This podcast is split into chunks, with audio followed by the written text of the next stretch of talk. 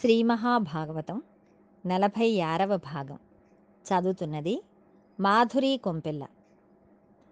ప్రహ్లాదుని మాటలు విన్న హిరణ్యకశపుడు తెల్లబోయాడు. అటువంటి ఆలోచనలు ఎవరైనా తన కుమారునికి నేర్పారేమోనని ఆయనకు అనుమానం కలిగి నాకు చాలా ఆశ్చర్యంగా ఉంది. నీవు రాక్షసునికి జన్మించిన వాడివి. ఇలాంటి బుద్ధులు నిజంగా నీకే పుట్టాయా? లేక ఎవరైనా పిల్లలు పక్కకి తీసుకెళ్ళి రహస్యంగా నీ చేత చదివిస్తున్నారా? అని అడిగాడు. ఈ గురువులు నిన్ను చాటుకు తీసుకువెళ్ళి ఇలాంటివేమైనా నేర్పుతున్నారా? శ్రీ మహావిష్ణువు మన జాతికంతటికీ అపకారం చేసినవాడు. అటువంటి వాడిని స్తోత్రం చేస్తావా? అలా చెయ్యకూడదు అని అన్నాడు. ఇవన్నీ విని ప్రహ్లాదుడు మందార మకరంద మాధుర్యమునదేలు మధుపంబు ఓవునే మదనములకు. నిర్మల మందాకినీ వీచికల దూగు రాయంచచనునే తరంగిణులకు. లలిత రసాల పల్లవ ఖాదియే సొక్కు కోయిల చేరునే కుటజములకు. పూర్ణేందు చంద్రికాస్ఫురిత చకోరక మరుగునే సాంద్ర నీహారములకు. అంబుజోదర దివ్య పాదారవింద చింతనామృత పాన విశేష మత్త చిత్తమేరీతి నితరంబు జైరనేర్తు. వినుత గుణశీల మాటలు వేయునేల. ఎక్కడైనా పారిజాత పుష్పములలో ఉండే తేనె త్రాగడానికి అలవాటు పడిపోయిన తుమ్మెద ఎక్కడో ఉన్న ఉమ్మెత్త పువ్వు మీద వాలుతుందా? ఎక్కడో హాయిగా ఆకాశంలో ఉండే మందాకినీ నదిలో విహరించడానికి అలవాటు పడిపోయిన రాజహంస ఎండిపోతూ దుర్గంధ భూయిష్టమైన ఒక చెరువు దగ్గరకు వెళ్ళి ఆ నీళ్ళు తాగుతుందా? ఎక్కడైనా లేత మామిడి చిగురు తాను తిని కూ అంటూ కూయడానికి అలవాటు పడిన కోయిల ప్రయత్నపూర్వకంగా వెళ్ళి అడవి మల్లెలు పూసే చెట్టు మీద వాలుతుందా?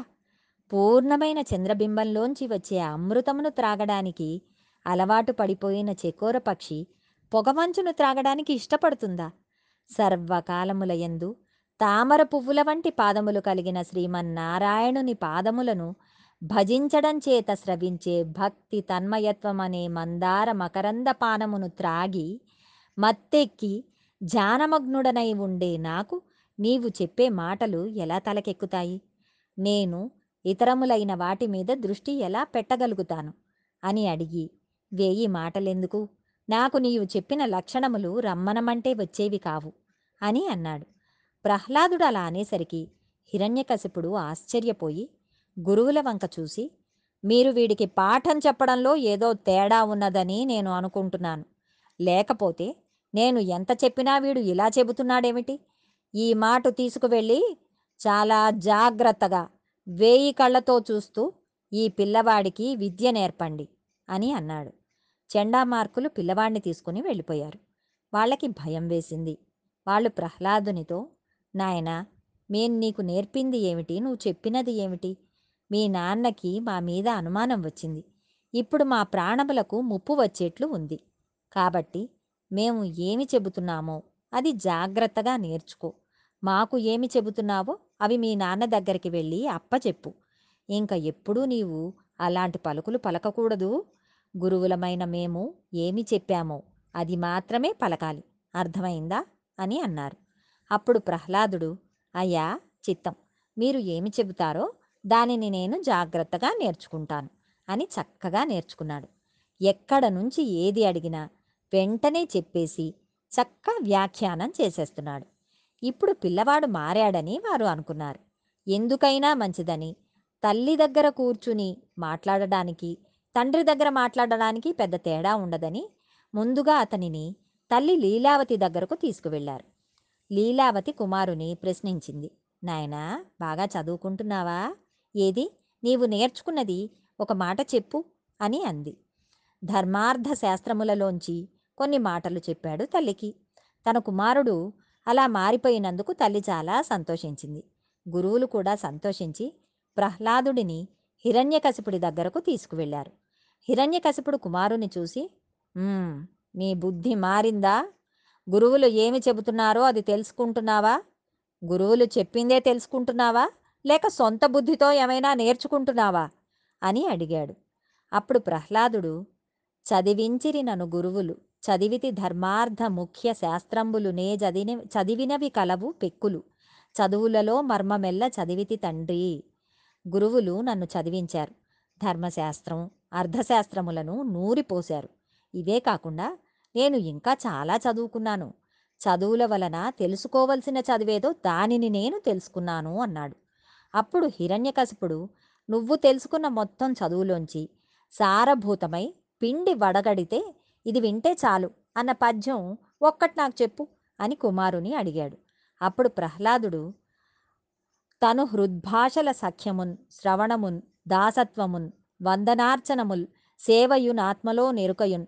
సంకీర్తనల్ చింతనంబనుని తొమ్మిది భక్తి మార్గముల. సర్వాత్మున్ హరిన్ నమ్మి సజ్జనుడయ్యుండుట భద్రమంచు దలతున్. సత్యంబు దైత్యోత్తమా. శ్రవణం కీర్తనం విష్ణోస్మరణం పాదసేవనం. అర్చనం నన్ వందనం దాస్యం సఖ్యం ఆత్మ నివేదనం అంటారు వ్యాసమహర్షి. తండ్రి ఈ శరీరం ఉన్నందుకు మనం ఈశ్వరుడిని తొమ్మిది రకములుగా సేవించాలి. ఇదే నేను చదువుకున్న చదువుల మొత్తం సారాంశం అని చెప్పాడు. ఈ మాటలకు హిరణ్యకశపుడు తెల్లబోయాడు. అప్పుడు అతను అన్నాడు ఒరేయ్ ఇది గురువులు చెప్పలేదు నేనూ చెప్పలేదు. ఇలాంటి ఆలోచన నీకు ఎక్కడి నుంచి వస్తోంది? నువ్వు రాక్షస జాతిలో పుట్టావు. కంటికి కనపడని శ్రీమన్నారాయణుని మీద నీకు భక్తి ఎక్కడి నుండి వచ్చింది? అని అడిగాడు. అప్పుడు ప్రహ్లాదుడు తండ్రి మీకందరికీ రాని ఆలోచన నాకెందుకు వస్తోందని అడిగావు కదా. ఆయనను విడిచిపెట్టి మిగిలినవి నీవు ఎన్ని చేసినా అవన్నీ ఎటువంటి పనులో చెబుతాను. పుట్టు గుడ్డివాడిని తీసుకెళ్ళి పున్నమి చంద్రుని దగ్గర కూర్చోబెట్టి పున్నమి చంద్రుడు ఎంత అందంగా ఉన్నాడో చూడరా? అంటే ఎంత అసహ్యమో? ఈశ్వరుడిని విడిచిపెట్టి సంసారం చాలా బాగుంటుంది అనుకోవడం అంత అసహ్యకరం. కమలాక్షు నర్చించు కరములు కరములు. శ్రీనాథు వర్ణించు జిహ్వ జిహ్వ. సురరక్షకునింజూచు చూడ్కులు చూడ్కులు. శేషశాయికి మృక్కు శిరము శిరము.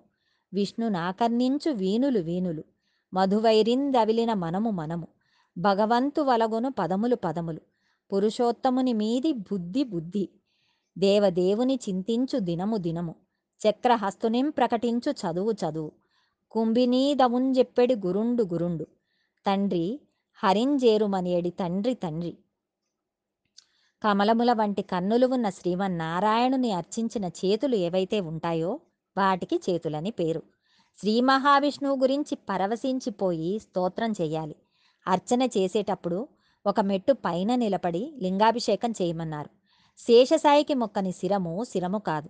ఆ మహానుభావుడి గురించి కీర్తనము చేయని నోరు నోరు కాదు. ఆయనకు ప్రదక్షిణలు చేయని కాళ్ళు కాళ్ళు కాదు. ఆయనను లోపల ధ్యానం చేయని మనస్సు మనస్సు కాదు. ఆయనను గురించి చెప్పని గురువు గురువు కాదు అని ఇంకొక మాట చెప్పాడు. కంజాక్షునకున్ కాని కాయంబు కాయమే పవన గుంభిత చర్మ భస్త్రిగాక. వైకుంఠం పొగడని వక్త్రంబు వక్త్రమే ఢమఢమ ధనితోడు ఢక్కగాక. హరిపూజనము లేని హస్తంబు హస్తమే తరుశాఖ నిర్మిత దర్విగాక.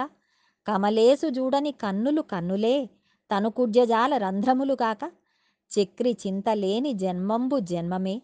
తరళ సలిల బుద్భుదంబుగాక విష్ణు భక్తి లేని విబుధుండు విబుధుడే. పాదయుగముతోడి పశువుగాక ఈశ్వరుడు మహోదారుడు.